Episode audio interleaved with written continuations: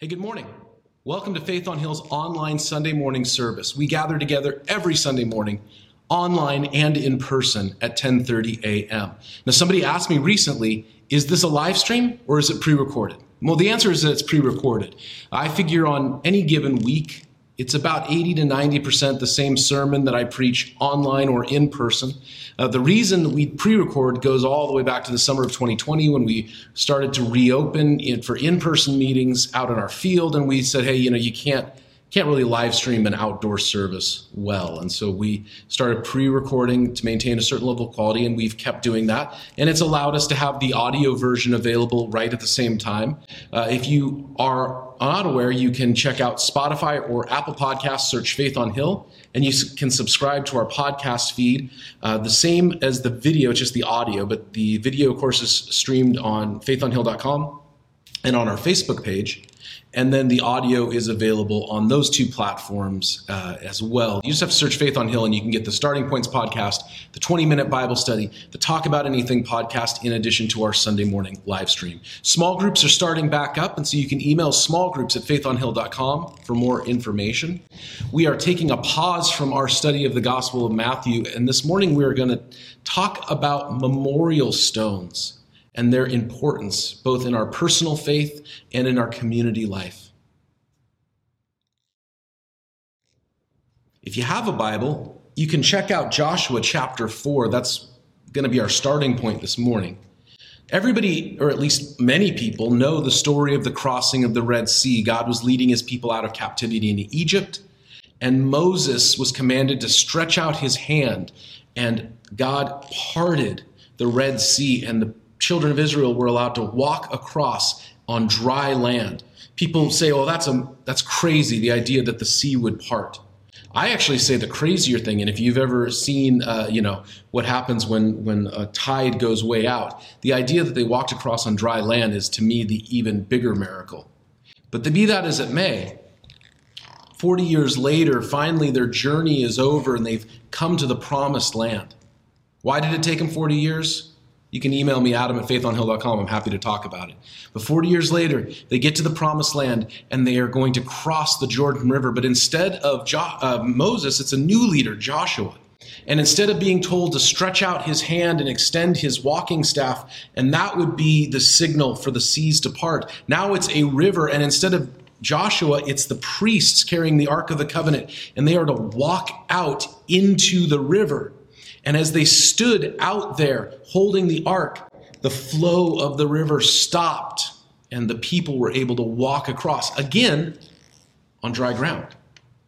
And it says in chapter 4, verse 1 when the whole nation had finished crossing the Jordan, the Lord said to Joshua, Choose 12 men from among the people, one from each of the 12 tribes, and tell them to take 12 stones from the middle of the Jordan from right where the priests are standing and carry them over with you and put them down at the place where you stay tonight. So Joshua called together the 12 men he had appointed from the Israelites, one from each tribe, and he said, Go over before the ark of the Lord your God in the middle of the Jordan, and each of you is to take up a stone on his shoulder according to the number of the tribes of the Israelites, to serve as a sign among you. In the future, when your children ask you, What do these stones mean? tell them that the flow of the Jordan was cut off before the ark of the covenant of the Lord. And when it crossed the Jordan, the waters of the Jordan were cut off. These stones are to be a memorial to the people of Israel forever.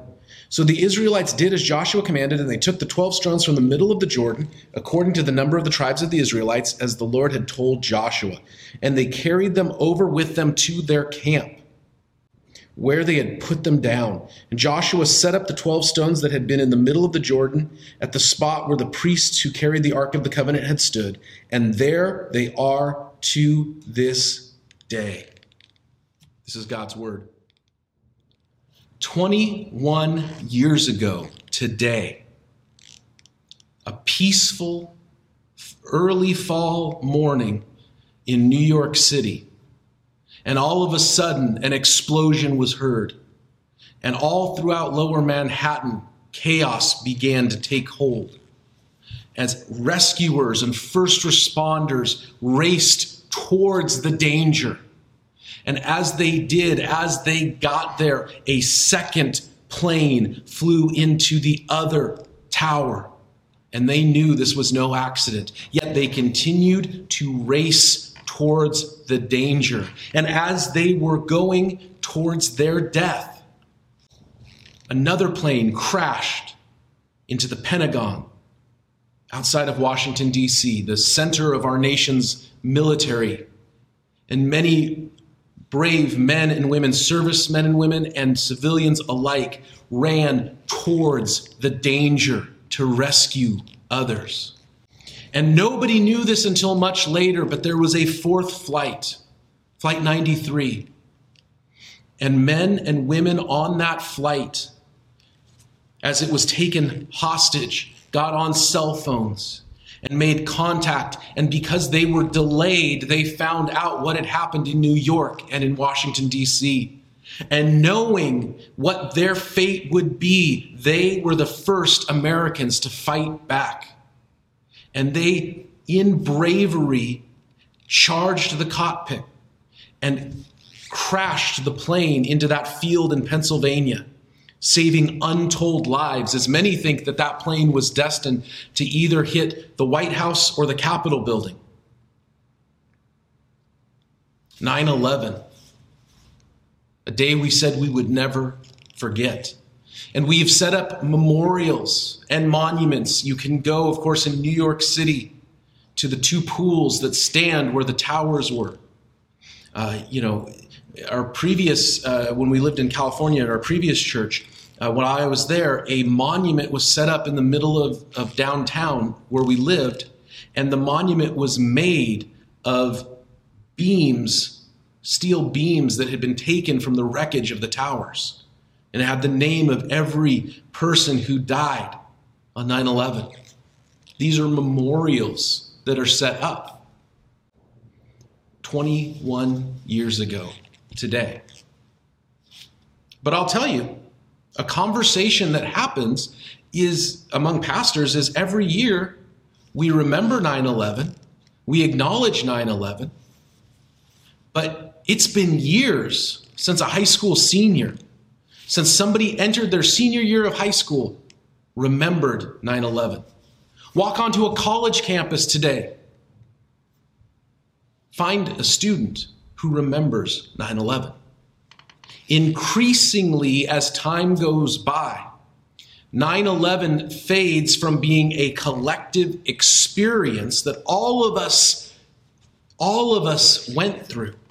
When we say 9 11, all of us have similar stories. They might be different. We were in different places, but all of us experienced it. Now it becomes not a collective experience that we, a tragedy that we all shared together. It's a fading memory, increasingly. When I was a kid in the 80s, everybody talked about how everybody knew exactly where they were when they heard that President Kennedy had been assassinated. Increasingly fewer and fewer people remember that day. And those that do increasingly remember it not from an adult's perspective, but from the perspective of a child. Very few are left who remember Pearl Harbor. This summer, sadly, we lost my great uncle. He was the last in our family who remembered, who experienced uh, as a child gathering around the radio, looking for any news of Pearl Harbor. I remember several years ago, the last time I saw him, I think, um, he was telling me how his uncle, my great grandma's brother, and his family actually lived in Honolulu during Pearl Harbor, and they were there. And so, of course, our family, you know, everybody was gathered around trying to get any news because we had family there. And now he's gone. The last of us in my family who experienced Pearl Harbor, the day that will live in infamy. And he goes back, and when, you know, I, some of you know, I lived in England for a number of years. World War I monuments everywhere. They shall not be forgotten. Yet few remain who knew a World War I veteran. I'm lucky enough to have met some of them in my childhood, but we're, we're losing our World War II veterans, let alone our World War I veterans that are gone.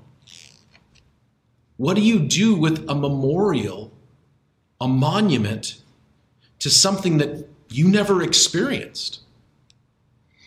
And what do you do sharing that experience with a new generation that just might not care?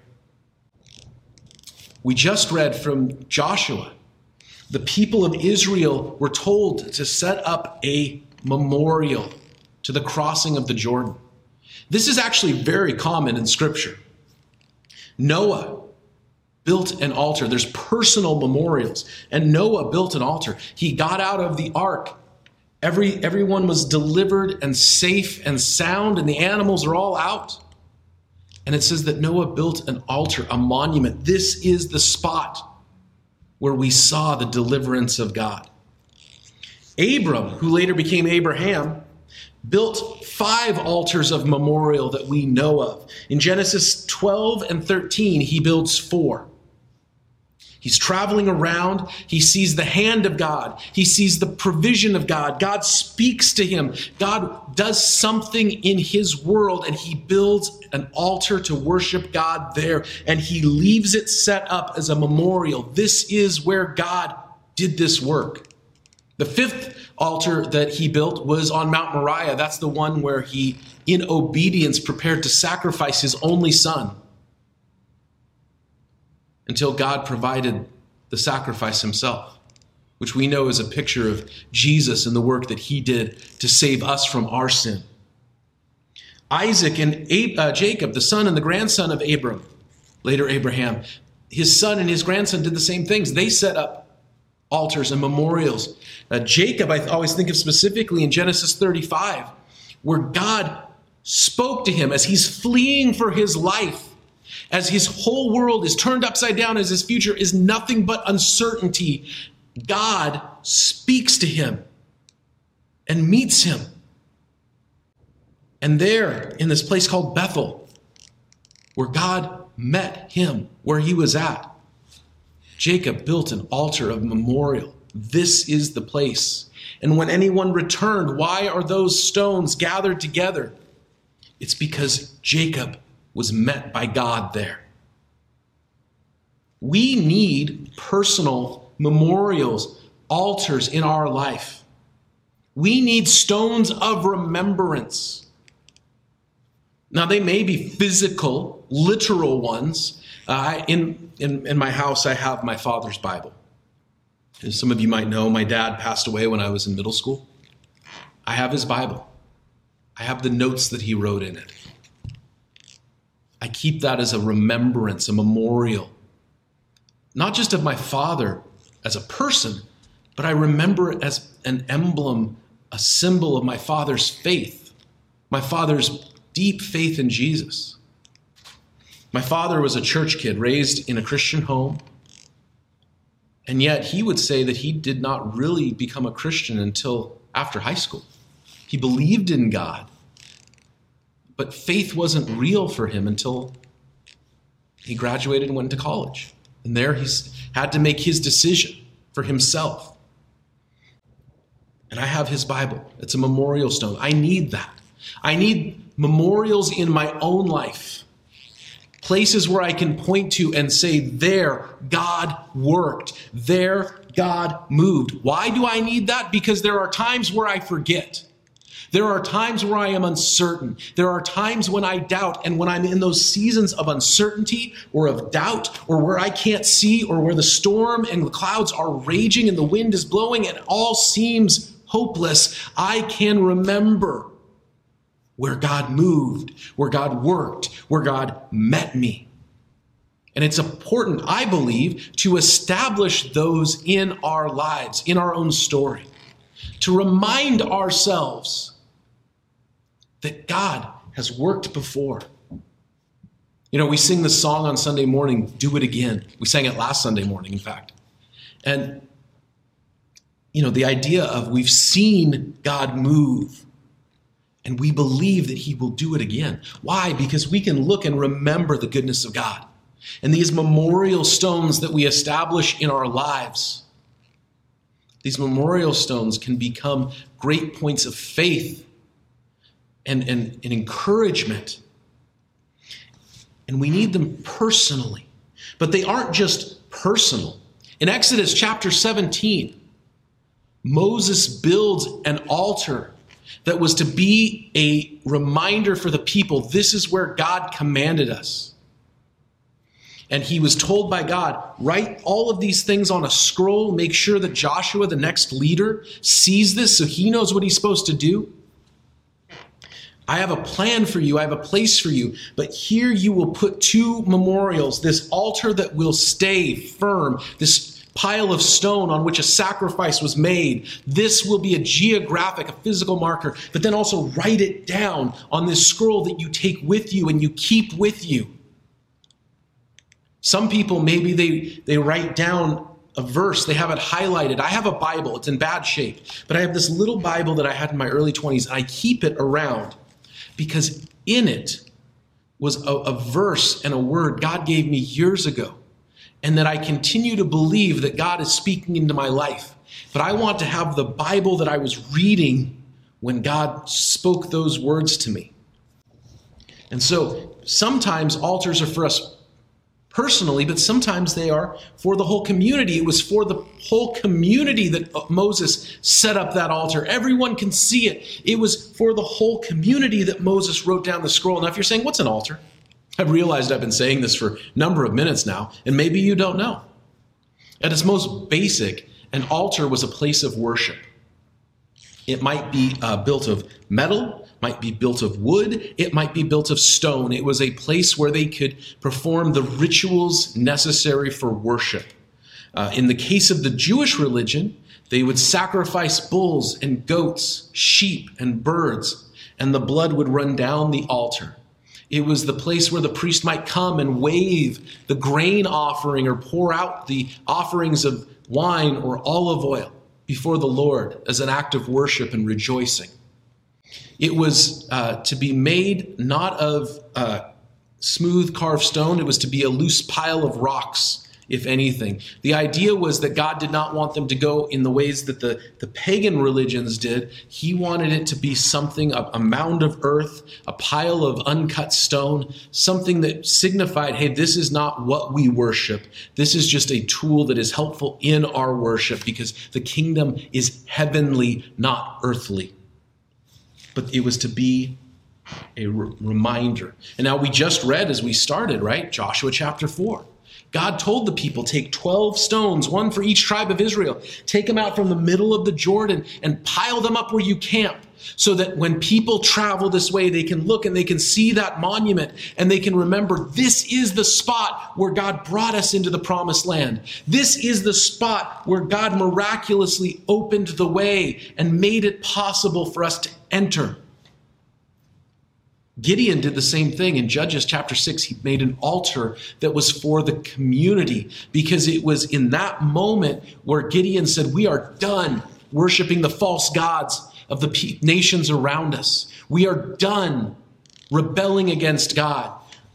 And he built an altar to the Lord and he put it in a public place and he said, Here is the start of our return to God. A public memorial. Deuteronomy chapter 6 says that we need to teach our children the story, that they were to teach the children how God delivered them from their slavery and brought them into the promised land. They were to teach the future generations the law of God, the commands of God, the ways of God. We have personal monuments and memorials. We have community memorials and remembrance places and, and, and points of like, oh, this is where God worked. But we have a responsibility to teach the next generation. If not us, then who? These community memorials are for us to instruct, to train. In fact, last year, we made the decision Angie and I, as parents, that we were going to tell our kids about 9 11. We were going to explain to them what it was. Uh, together, we watched, um, we just went on YouTube and we turned on, you can go on YouTube and find, uh, you know, basically like CNN or Good Morning America or whatever from, from 9 11, 2001, and just see the reporting and they understood what happened. We remember it. We taught them, hey, this is what happened.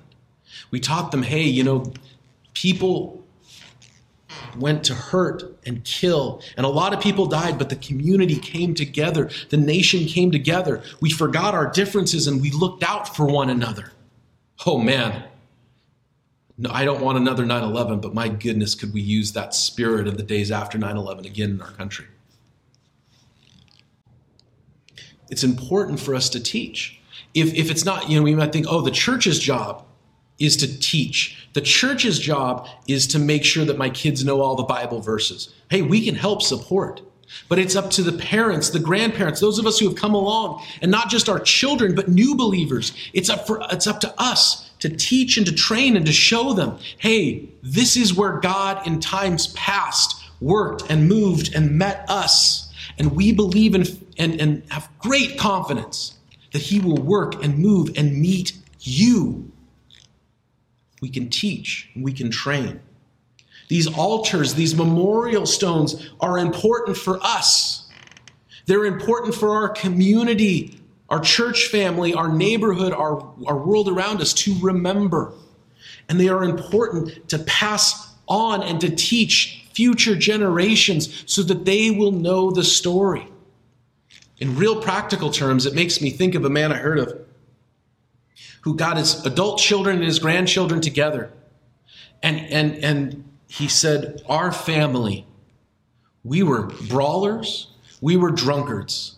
My dad was an alcoholic who used his fists. My grandfather was an alcoholic who used his fist. And I was going down the same road until Jesus got a hold of my life. And we aren't those people anymore. I don't know who the first Dalhanic was to break the chain, the cycle of sin and rebellion and pain and suffering. But I know on my mom's side, it was my mom.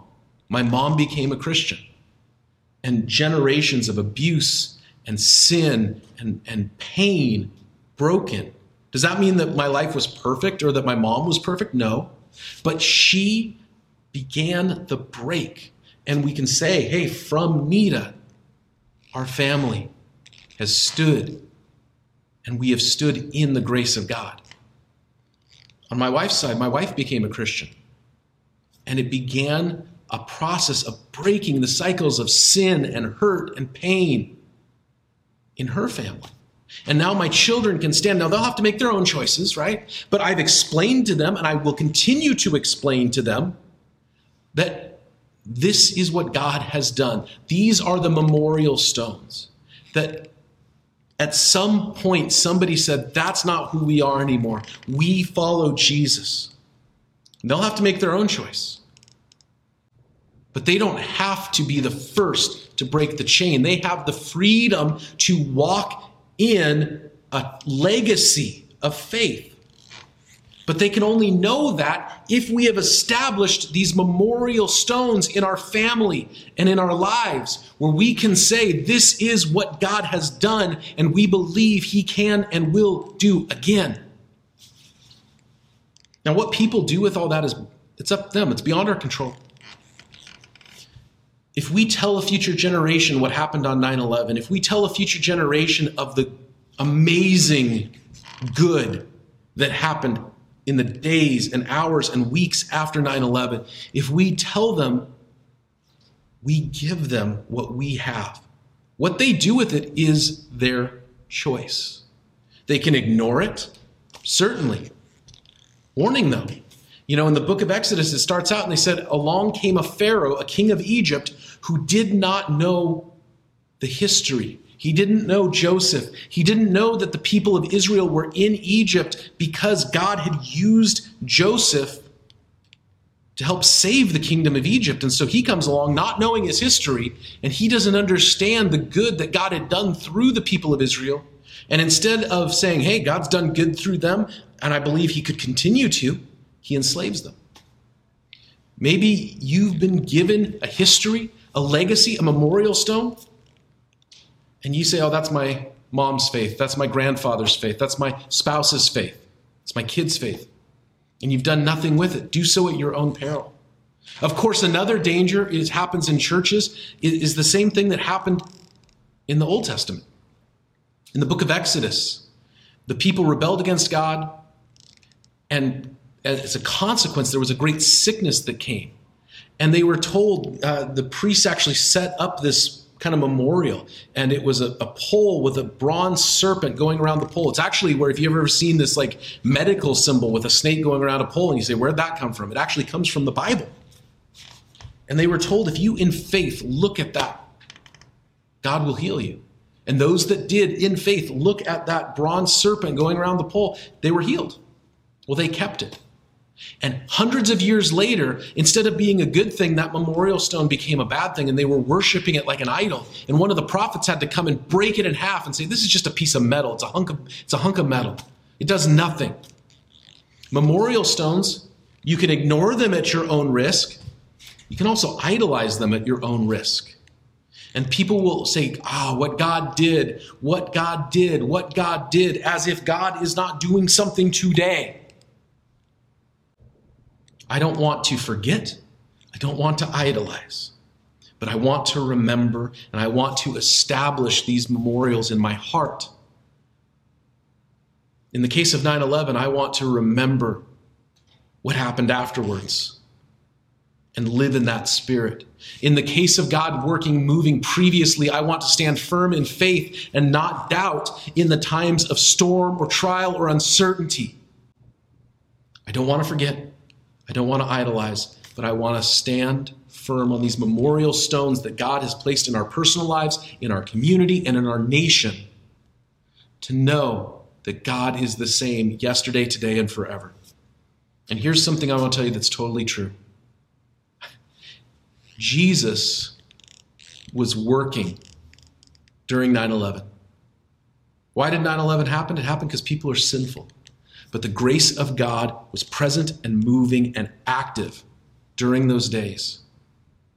And He is still present and moving and active today for all who would believe and who would call on Him in faith.